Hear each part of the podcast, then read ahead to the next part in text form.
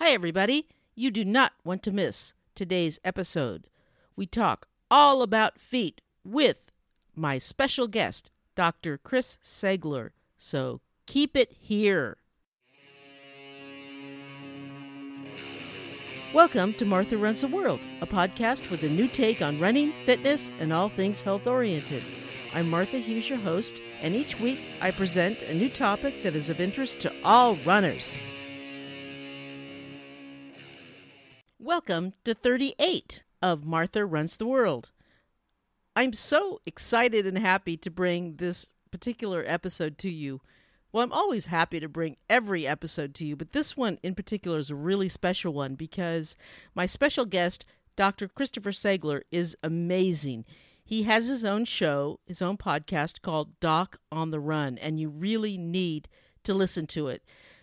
He's a podiatrist, he's an expert on feet. All things feet are his specialty, and he's also a runner. He loves to run, so he knows everything about running and feet. So he's perfect for the show.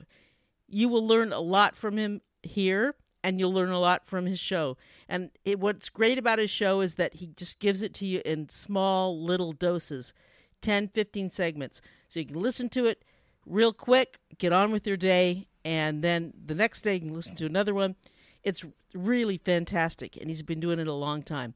So I don't want to to take too much time, so I'll give the disclaimer first. You are listening to a running and fitness podcast. I'm a certified personal trainer and lifelong back of the pack runner. All opinions expressed are just that opinions. Feel free to disagree. And now I won't take up any more time. I want you to hear exactly what the good doctor has to say. So here it is. And let's welcome to the show Dr. Christopher Segler, who's a podiatrist, who a runner, and he has his own show, Doc on the Run. So welcome to the show, Dr. Chris. Oh, thank, yeah, Marcia, thanks for having me here. Great, great. So um, I love your show, and I wanted to ask you, what is the number one injury that you see the most at your practice? Well, since I see runners and triathletes exclusively, really the uh, the most common thing I see has to be stress fractures, and I don't know that's necessarily because um, you know I have some unique thing with stress fractures necessarily. It's just that obviously that's an extremely common injury among runners, and that really has to be the most common thing I see. Uh, in fact, just this uh, last weekend, last end of last week, I was lecturing on stress fractures at the International Foot and Ankle Foundation meeting, specific, you know, treat sort of talking to doctors, foot and ankle surgeons, sports medicine podiatrists, et cetera, about how to treat stress fractures in runners because it really is one of the most common things that happens in to runners when they're training for an event.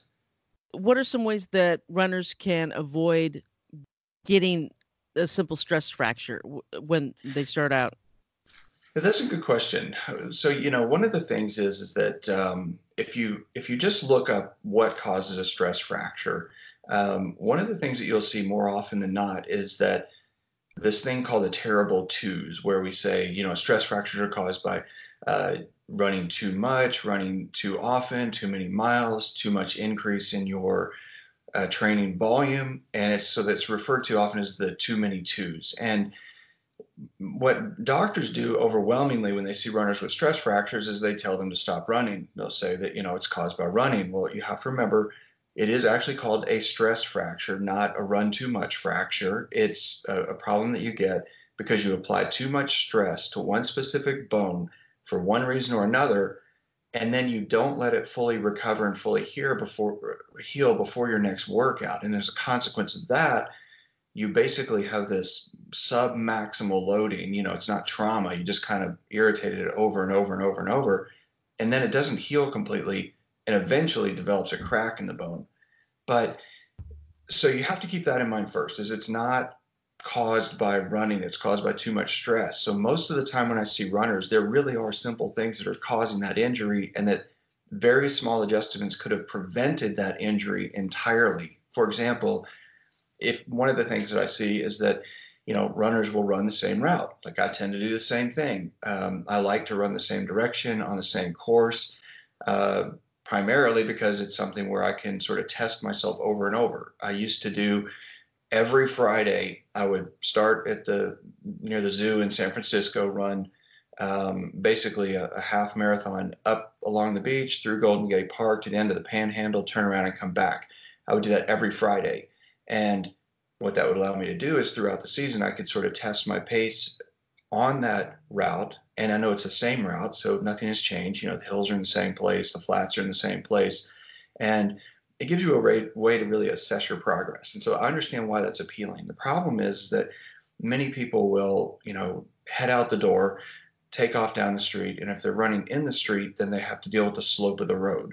Uh, because the road slopes from the line in the center of the road down toward the gutter, so the rain will run off. And if you're running, you know, with facing traffic all the time, that causes a problem because the slope of the road applies different stresses to the right foot and left foot. If you're facing traffic and running in the road, your left foot is downhill from your right foot. Your right heel is obviously uphill from your left foot. That pronates the left foot and it supinates, I'm sorry, it supinates the left foot and it pronates the right foot because of that slope of the road underneath you. And so when you're running on that slope effectively day after day, because that's where you happen to run most of the time, it can really apply abnormal forces. And so, in that respect, if you had just been running uh, alternating sides of the street or running some on the sidewalk and some in the street and really varying the actual slope of the road underneath you more consistently, you wouldn't have gotten a stress fracture. And the mileage has nothing to do with it. It has to do with the cumulative force. And so that's the first thing. And, and another one of the things I was speaking about at the conference was that this idea of stress. And I have several slides in the talk that sort of discuss, you know, that biomechanical stress, the stress of running and landing on the foot and causing an injury to the bone itself, well, that's only one of the forms of stress. So you have um, biomechanical stressors, hormonal stressors, environmental stressors, psychological stressors, uh, all different forms of stress that can contribute to stress fractures.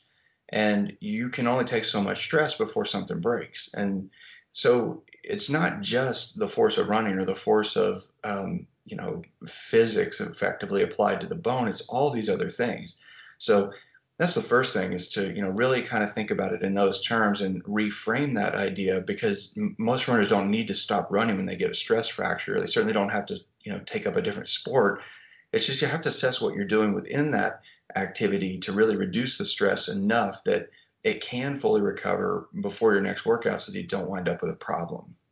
Right. Well, maybe maybe the first thing is that not to run the same route every time, to vary the route and make sure that the uh, surface is different every time that they go out, right? That's exactly right. Yeah. So you really need to switch up the surface and you need to be really aware of that. Like when I do um, marathons, when I run it, during the race, I generally I literally run in the middle of the road on either side of the line. You don't want to land on the line because the air does not dissipate underneath you as much as when you just land on asphalt or concrete. And so I literally run one mile on the left side of the line and then the next mile I run on the right side of the line. So I literally switch sides of the line every single mile throughout a marathon. And if you have a route where you like to run in the street, you have to figure out a way to vary that. You know, when I would do the route, the half marathon thing, um, what's good about that is that, you know, I have lots of choices. And so I would, you know, run on the, the um, jogging path along Ocean Beach, which goes for a couple of miles before you turn into Golden Gate Park. And then I would run on the right side of the street with my back to traffic near the windmills and up near the, the bison enclosure because there's a lot of room there. There's a, a, very wide shoulder. There's lots of space for cars, and frankly, there are just not that many areas where tourists are looking for parking. Of course, when I get near the um, the Conservatory of Flowers in that area where it becomes more congested and uh, tourists are looking for parking and they're trying to, you know, figure out this weird thing that happens up there where people basically park in the middle of the street because that's where they put the lines and then you have you know bicyclists but between those cars and the curb and all this stuff. It gets very confusing for people. I always face traffic because I don't want to get hit by a car. So when I turn around and come back, though, I try to run the exact same path. So if I'm on the same side of the street I was when I ran out and I run back, then it's effectively reversing those directions. Um, And I think that's a really simple thing to do. Even when I do mile repeats on a track, I run half of the laps in one direction and then I run half in the opposite direction. So even on a track, I alter the direction uh, in order to spread out the the risk, basically. Interesting, interesting. That that almost goes against what they tell us to do, right? well, it does. I mean, you know, but obviously it's not good if you get hit by a car. That's riskier than getting a stress fracture because you you know ran with your um, you know on the right side or left side of the street uh, no question i mean nobody wants to get hit by a car that's definitely going to take you out of running for a while if that happens so um, but it, it does go against what we are taught. And i speak to runners all the time. I do lots of uh, consultations on the phone and on on skype or over webcam. And i will often talk to runners from you know other areas of the country who will call me and they'll say, well, you know, I got a, I was diagnosed with a tibial stress fracture. This is what I was doing, and I'll listen to their story and I'll just know almost instinctively, like, well, let me guess, you run in the street facing traffic all the time. Based on which foot it is, I can usually tell where they run, and uh, so it doesn't mean I'm some kind of genius. It just means we all have very ingrained patterns of how we're supposed to run, how we're supposed to train, how we do our workouts, and um, and they lend themselves to particular types of injuries. Mm. Mm, that that makes a lot of sense actually. It's just kind of strange how we're taught to do a certain way, but that may lead to injuries if we don't switch it up. But if we do switch it up and maybe run on the street or run in the road one day, run the trail the next day, run here the next day, then it might not be so bad. Plantar fasciitis, that seems to be another common injury. How can runners avoid getting that in the first place? Uh, the simplest way to avoid getting plantar fasciitis is really simple: stretch your Achilles tendon. My guess is that most of your listeners don't stretch um, very consistently, and I don't think that has anything to do with your audience in particular. It's just that I have, um, I, I mean, I've been running a very long time. I know lots of runners, and very few runners stretch consistently. And virtually everyone who gets plantar fasciitis has a tight Achilles tendon. So the root cause of plantar fasciitis is really a tight Achilles tendon. And if you um, do a, a, simple stretch, you know, called a static gastroc stretch, which I can, um, I think I can send you a video to embed uh, on your website or put a link or something there where you can take people to it where they can see the video. Where I made a demonstration video that shows you exactly how to do it. Uh, and if you do that video routine, you will not get plantar fasciitis. But almost all runners I see have tight Achilles tendons. So I've been seeing runners for many years and I, you know, watch them walk, I look at them, I see how much motion they have at the ankle in relation to the Achilles tendon. And I think I have seen a total of three people who are runners who have a normal range of motion of what we're taught in medical school as being normal related to how tight the Achilles tendon is. Now, that does not mean that everyone except those three is somehow diseased or damaged or whatever. It's just that if you run a lot and you develop strength in the gastrosoleal complex that we think of as the calf muscle, well, it's going to be tight, right? Because it's strong.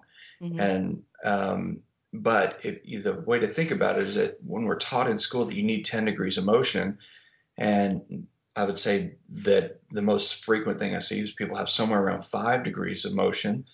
You don't have to get to 10. But if you're if you've been running relatively successfully for years and you have five degrees of motion and you do that stretch periodically and you get literally one degree of extra motion, you just got a 20% increase in motion. So it's a huge reduction in your risk if you can just stretch a little bit. But you know, people who get uh, plantar fasciitis always have tight Achilles tendons, and you know, it's just irritation of a ligament on the bottom of your foot. It happens to be the biggest ligament in your foot, but it is just a, a ligament.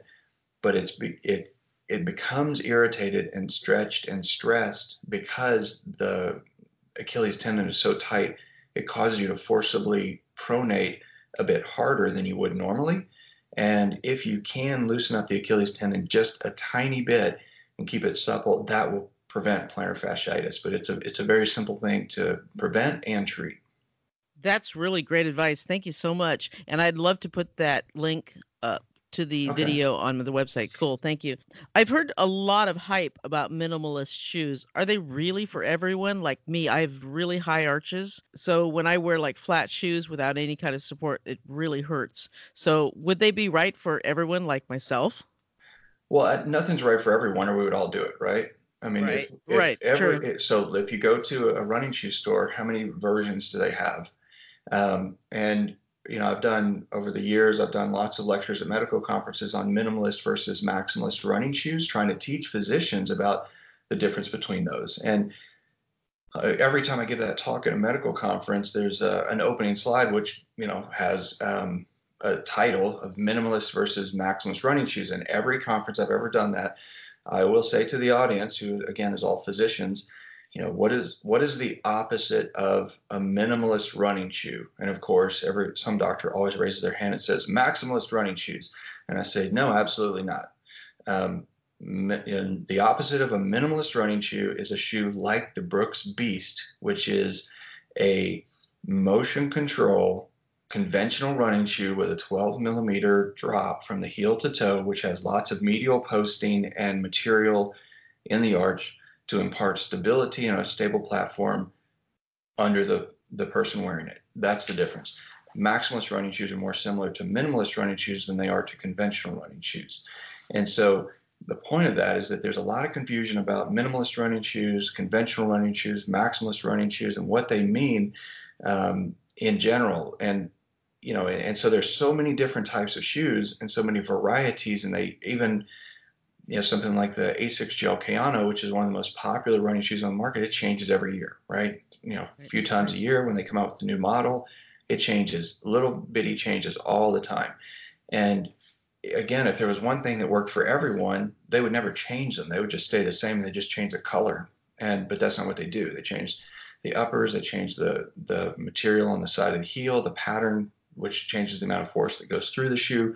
All that stuff is always changing. And so, you know, some people I think are built for minimalist running or sort of naturally run in a way that lends itself to that form. But in 2009, the American Podiatric Medical Association came out with a position statement that said, you know, barefoot running was not a good idea. In fact, they had a whole um, position statement against barefoot running and minimalist running in general. And uh, and basically, it says that you know you're going to get injured, and that since there's no research to show that barefoot running or minimalist running was safe, that as a group, the American Podiatric Medical Association did not recommend it, and instead recommended that people wear conventional running shoes. Now, when that came out, uh, I was uh, I had lectured on minimalist running, and uh, I do think that it can be helpful for many people sometimes.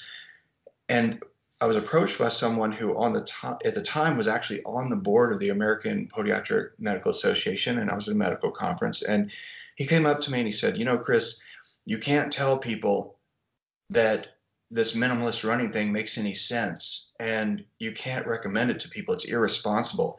And I just said, "You know, you don't know what you're talking about." I said, "No offense, but you don't know anything about running." and and I and I know that people on the board, and I don't believe that the, the majority of them know anything about running either. And I said, look, the deal is here's here's my basic premise. So if we take that aside, my sort of personal belief that you actually don't know what you're talking about when it comes to running injuries, um, and we look at the basic premise of your idea, your the argument in the position statement is that um, there is no research to support the idea that you can run in minimalist shoes or run barefoot without a risk of injury. And so instead, you recommend people wear normal conventional running shoes. Well, there is no research, no proof in the medical literature anywhere in the history of medicine that proves that wearing a conventional running shoe with a 12 millimeter heel to toe drop and EVA cushioning and medial posting will protect a runner from injury. In fact, some studies and reports say that 85% of runners get injured every year, and most of them are wearing normal, conventional running shoes. So you cannot say, we don't recommend this because there's no research. So instead, we're going to recommend this other thing when there is no research. And that is really my um, objection to the position statement that came out and uh, and I think that it's important for runners to recognize that. You know, we think that these governing bodies, somebody like the American Podiatric Medical Association or the FDA or somebody else, that they're always protecting us. But let's face it, big agencies do all things all the time that don't make any sense, and to me, it makes no sense at all. So there are some people who can benefit from minimalist running. And there's some people who I think that, as a rule, should not run um, in minimalist running shoes or run barefoot, particularly associated with certain foot types or certain types of injuries. But one of the things that you mentioned a minute ago was sort of like a simple tip, right, of how to prevent injuries and running on the right side of the street, alternating to the left side of the street, changing your um, routine can certainly help. And at the same time, changing your footwear can certainly help too. So uh, I run in four different types of shoes. If I do uh, speed work on the track, I run in Newtons, which basically force you to run essentially with minimalist running form. Um, when I do really short, fast tempo runs or I do races, I wear Kinvaras, which are a type of uh, minimalist running shoe.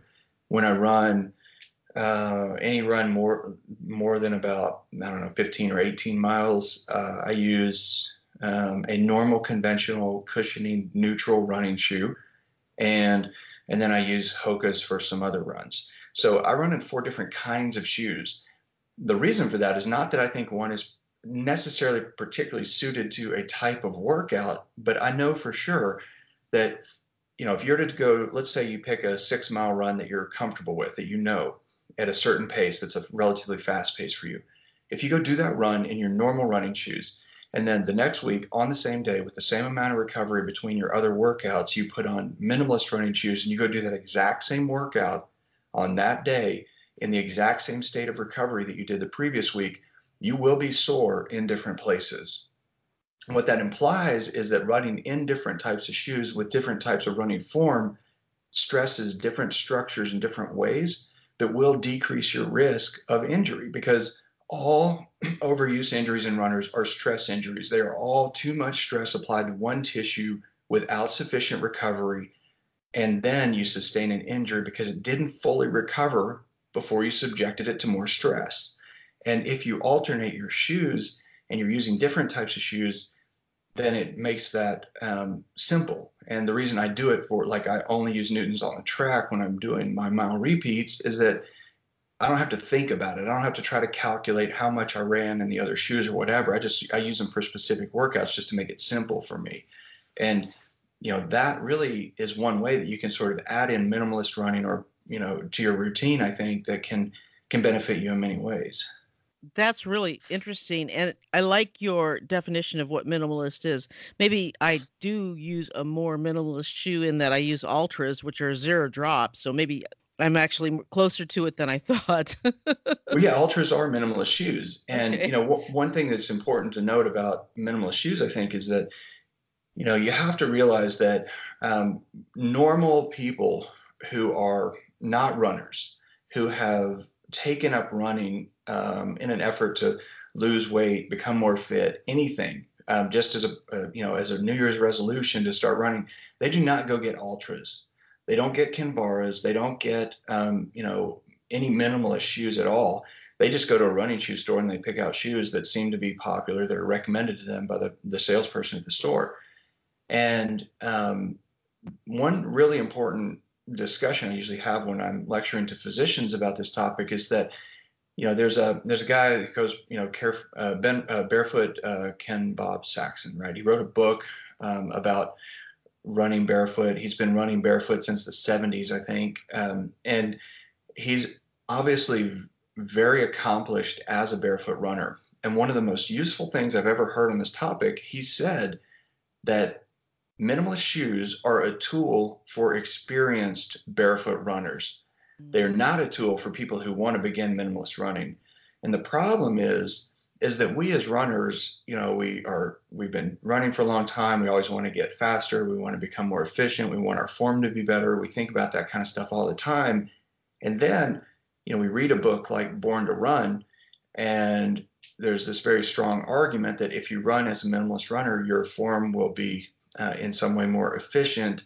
Which, of course, efficiency in distance running is the key to success, speed, longevity, everything.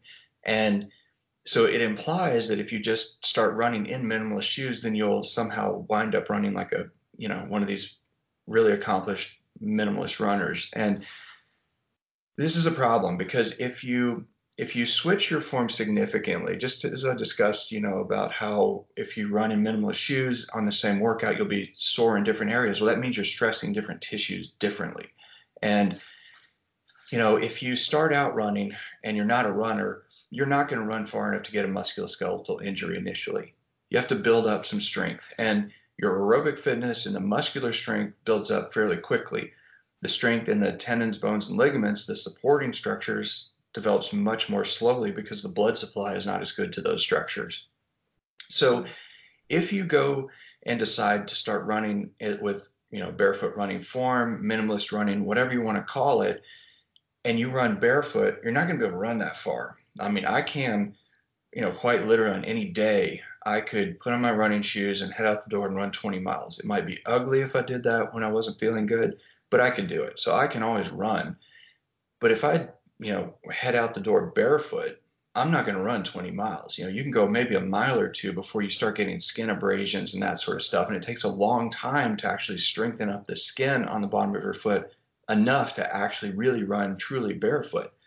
And because of that, you know, his argument is that you cannot develop a musculoskeletal injury if you're running purely barefoot because it takes so long to build up the endurance in terms of the the condition of the skin that you're not going to get a stress fracture. But what around, you know, it's not as bad now, but around 2010, 2011, you know, a year or two after Born to Run came out, I saw runners really, really, really frequently. And they, and most of the time, what I would hear is they would say, "Well, you know, I got these minimalist running shoes, and I just started running in them, and I got a stress fracture, or I got peroneal tendonitis, or I got some other injury," and they they don't really do what is recommended. And with Newtons, when I started using those, I was asked to do a review of those. I think around that same time, around 2009 or something. And basically, the recommendations from Newtons was put the shoes on and go run one mile and I actually remember like putting on my heart rate monitor and my hat and my sunglasses and stuff. And I was thinking it's taking me longer to get dressed than it's going to take to do a mile, you know? And it seemed like a silly sort of exercise because it didn't seem like a workout to me to run one mile. But if you're running with a completely different form, with a completely different striking pattern, then the stresses are completely different and you're not used to them and you're not actually strong enough for them. So I see these runners all the time who would say, well, you know, I've been running marathons, I've been training, but I read this book and I wanted to try it out. So I basically just got some minimalist shoes and ran ran like 10 miles the first time. And that's too far. You can get injured that way. And I had a, an Ironman champion from Germany send me an email and he said, Well, I did this and I got really, really bad peroneal tendonitis the very first run. And I said, Well, how long was your run? He said, 16 miles. And, you know, to him as a as a world class athlete, 16 miles is not a long way, but if you're not used to that workout, that is way too much. And so our perspective as runners on what is normal, what fits for our workouts, what is really appropriate is way off sometimes when it comes to these new workouts. But again, you know, a mile does not seem like a workout. And so we have to restrain ourselves in a certain way. And, and it's very difficult to restrain yourself because you can put on minimalist shoes and you can go run your same uh, workout, any of them. You could do your long run in minimalist shoes, and you wouldn't know it until afterward how much damage you actually did. Well, sure. And I, I remember the first pair of Newtons I got, I got them when they were really popular. Mm-hmm. And they actually really helped me fix my form because I used to be a heel striker and they helped me fix my form into a midfoot striker, which I am today. And I, I loved my Newtons. They they were that's back when I was fast. yeah, I mean, I, they they'll do that. I mean, I'm a fan of Newtons. I still yep. use them for uh, work on the track, and and they did the same thing for me. I was a chronic heel striker, and um, I use the Newtons. And a couple of things that are interesting about that is I literally just used them initially on the track, and uh, and then I'll do a couple of other small workouts with them. But uh, it really did force me to make that change and really pay attention to my form because you do have to pay attention to your form when you're running in newtons. And uh, after doing that for a period of time, um, the next marathon I did was 20 minutes faster. And wow. 20 minutes is a lot faster. So, you know, even if you're slow, that's a lot of time. And yeah. Um, and interestingly, since I did that, since I actually, you know, more than 10 years ago, um, I've never had shin splints again. And I used to get shin splints all the time. Anytime I would do hill work or um, if I'd run in lots of hilly courses, I would get shin splints. I Haven't had them since. And you know that that really is um, i think attributable to the change in form that i had not necessarily just the shoes i just think the newtons are really an effective tool to get you to uh, make that transition because it really does provide you such valuable feedback when you're running. That's terrific. You've been doing your podcast for a while now. It's what th- three four years now? Yes I, I don't remember when I exactly i started but i think we have i don't know what's over 200 episodes i know that. Yeah it's been a while. What made you start your podcast? Uh, believe it or not, well, it's interesting you say that because I actually saw a woman yesterday, um, and I think that she was um, a large part of the reason uh, I started the podcast. And, and if I remember right, I had seen her for an injury, and uh, and she she basically had said you should, you know, I, I went and saw her, and she had an injury. It was a fairly common injury, um, but when I was explaining it to her, because she was really upset at the time because she had been told by a physical therapist that her x-ray looked terrible and that she had a problem and um, and she was really concerned because you know she was she, I think she was overly worried because she was given some misinformation and basically I to sat with her and and I explained the injury and all the normal stuff about what to do for you know diagnosis and treatment and the usual things that we do as a physician but I also just said look this is why your therapist thought that. Like, this is what they saw, and this is what the conclusion they made, and this is why they think that. This is why I think something differently. And then I also explained, like, to her specifically why it's sometimes a bad idea to get an x ray or an MRI or CT scan or whatever. So we always want information, but we always think of these uh, tests as some sort of photographic proof of what happened. And sometimes the information we get is erroneous. And and it's not helpful because we're being misled basically by the, the information. In fact, that was a large portion of the talk that I just gave at this medical conference when I was talking about stress response, stress fracture, and um, stress related injuries in athletes. Is that, you know, we always, athletes in particular, would like to get an MRI to find out for sure. But the information does not really help us. And so I went through that talk and was explaining, you know, like if you can look at the classification schemes, this does not provide useful information given these scenarios with different types of stress fractures and and this this is exactly what had happened to her so she was overly concerned very upset and really demoralized by the information she had been given by a medical practitioner who looked at her x-ray and made the wrong conclusion. And so and she said you should explain this stuff to runners. And that was really how the idea got started. I, and so I started started a podcast after that specifically to try to explain, you know, these details because they are small details, right? It's not like um, I'm you know the only person that talks about running injuries. All runners talk about running injuries because all runners experience them at some point, pretty much. And um, but I think there's a lot of misinformation and there's a lot of stuff that we can do that are very very simple things to help avoid the overwhelming majority of running injuries. And in addition to that, um, I think there's also this really frustrating thing that happens where athletes are told to stop running. And that is also a part of why I do it because, you know, from a personal standpoint, when before I went to medical school, I um, I raced motorcycles professionally, and I had a bad injury to my knee, uh, and and it was basically dislocating um, during races when I started the next season. And a, a, guy that had done a previous knee surgery on me when I had torn the meniscus in a crash. Uh, you know, he listened to my story and he said, "Well, you know, let me see if I got this right. Your knee only dislocates when you ride motorcycles." And I said, "Yes, that's right, but specifically heavily left-handed tracks like Monterey, Mexico, Texas World Speedway, and Talladega." And he said, "Well, you just quit riding motorcycles." And and then I kind of, like I waited for him to laugh, and he didn't. And I said, "Well, time out, Dr. Harvey. Remember, um, if I if I win the race, I get paid a lot of money. If I finish in tenth, I get a little bit of money. But if I don't get on a motorcycle, I actually get zero money all month. So I'm not sure how not getting on a motorcycle helps me achieve my goals.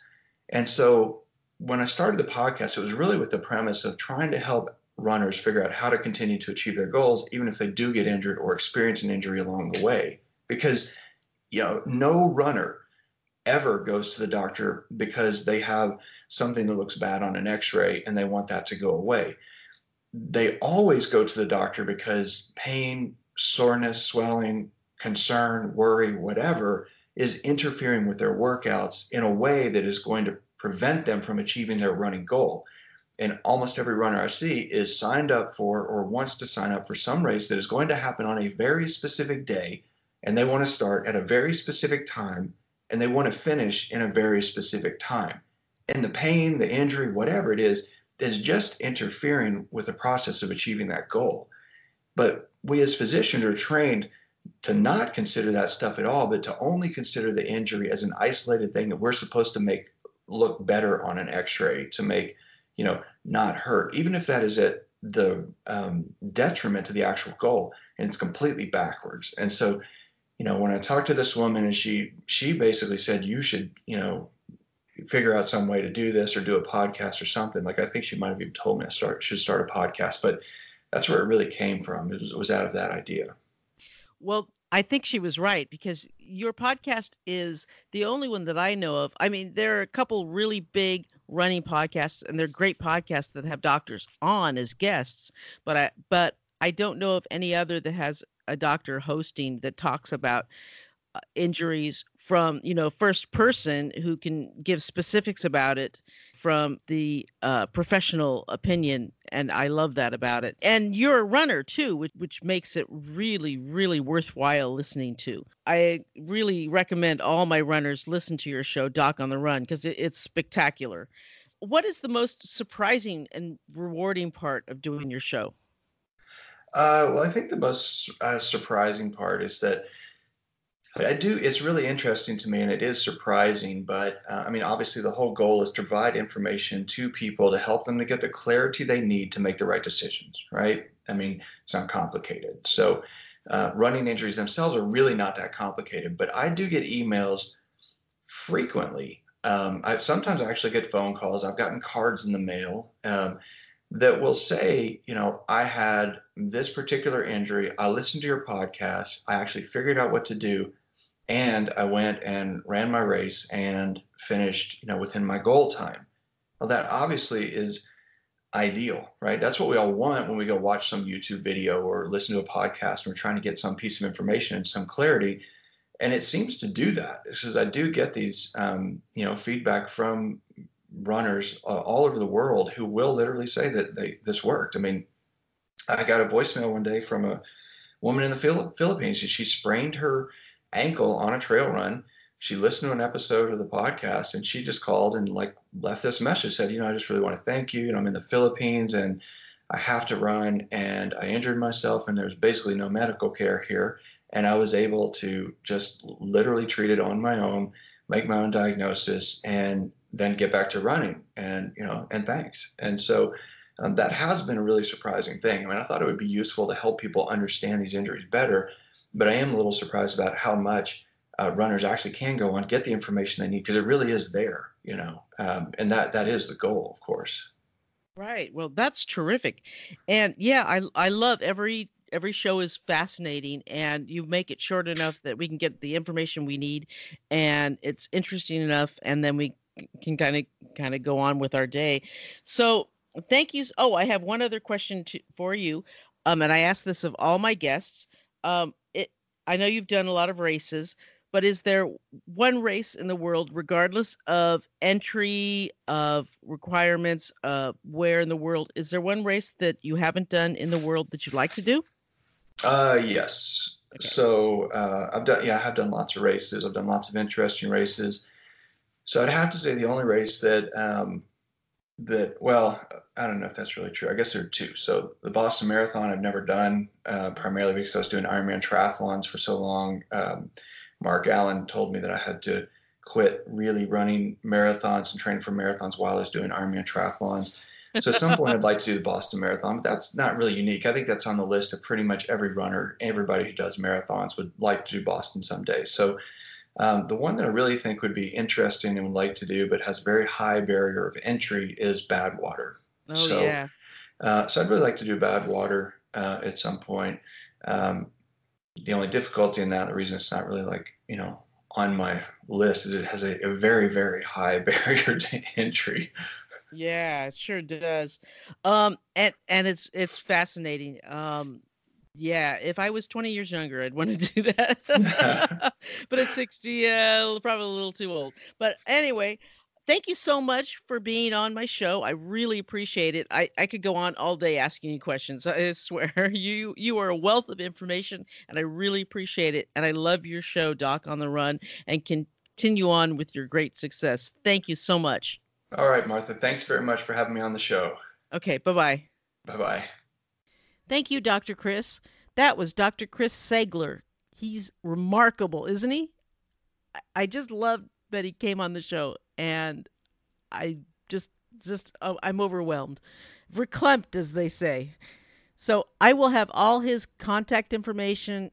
I will have that video on the website and his webs and his website link on my website so you'll all be able to go there and and check out his all his information and his and his podcast and all that fun stuff. I also of course want to thank Lance for the music for the show because without his music, it just wouldn't be as good. And of course, his information will always be on my uh, website as well. So you can check out his music as well. And you can uh, donate to the show through Patreon if you want to. You can just give a buck a month if you want, or a little bit more. I'm going to t- start having some episodes, exclusive episodes for Patreon donors. So if you want to be one of them and listen to some exclusive stuff next month, that starts, you can go ahead and do that through the website. So, and all that stuff is coming up in, in October. And you can check out the website at martharunstheworld.com. You can email me with any comments or any ideas for upcoming shows at martharunstheworld at gmail.com. And next week, we'll have a whole nother fun show. So until then, let's tie up our shoelaces and go for a run.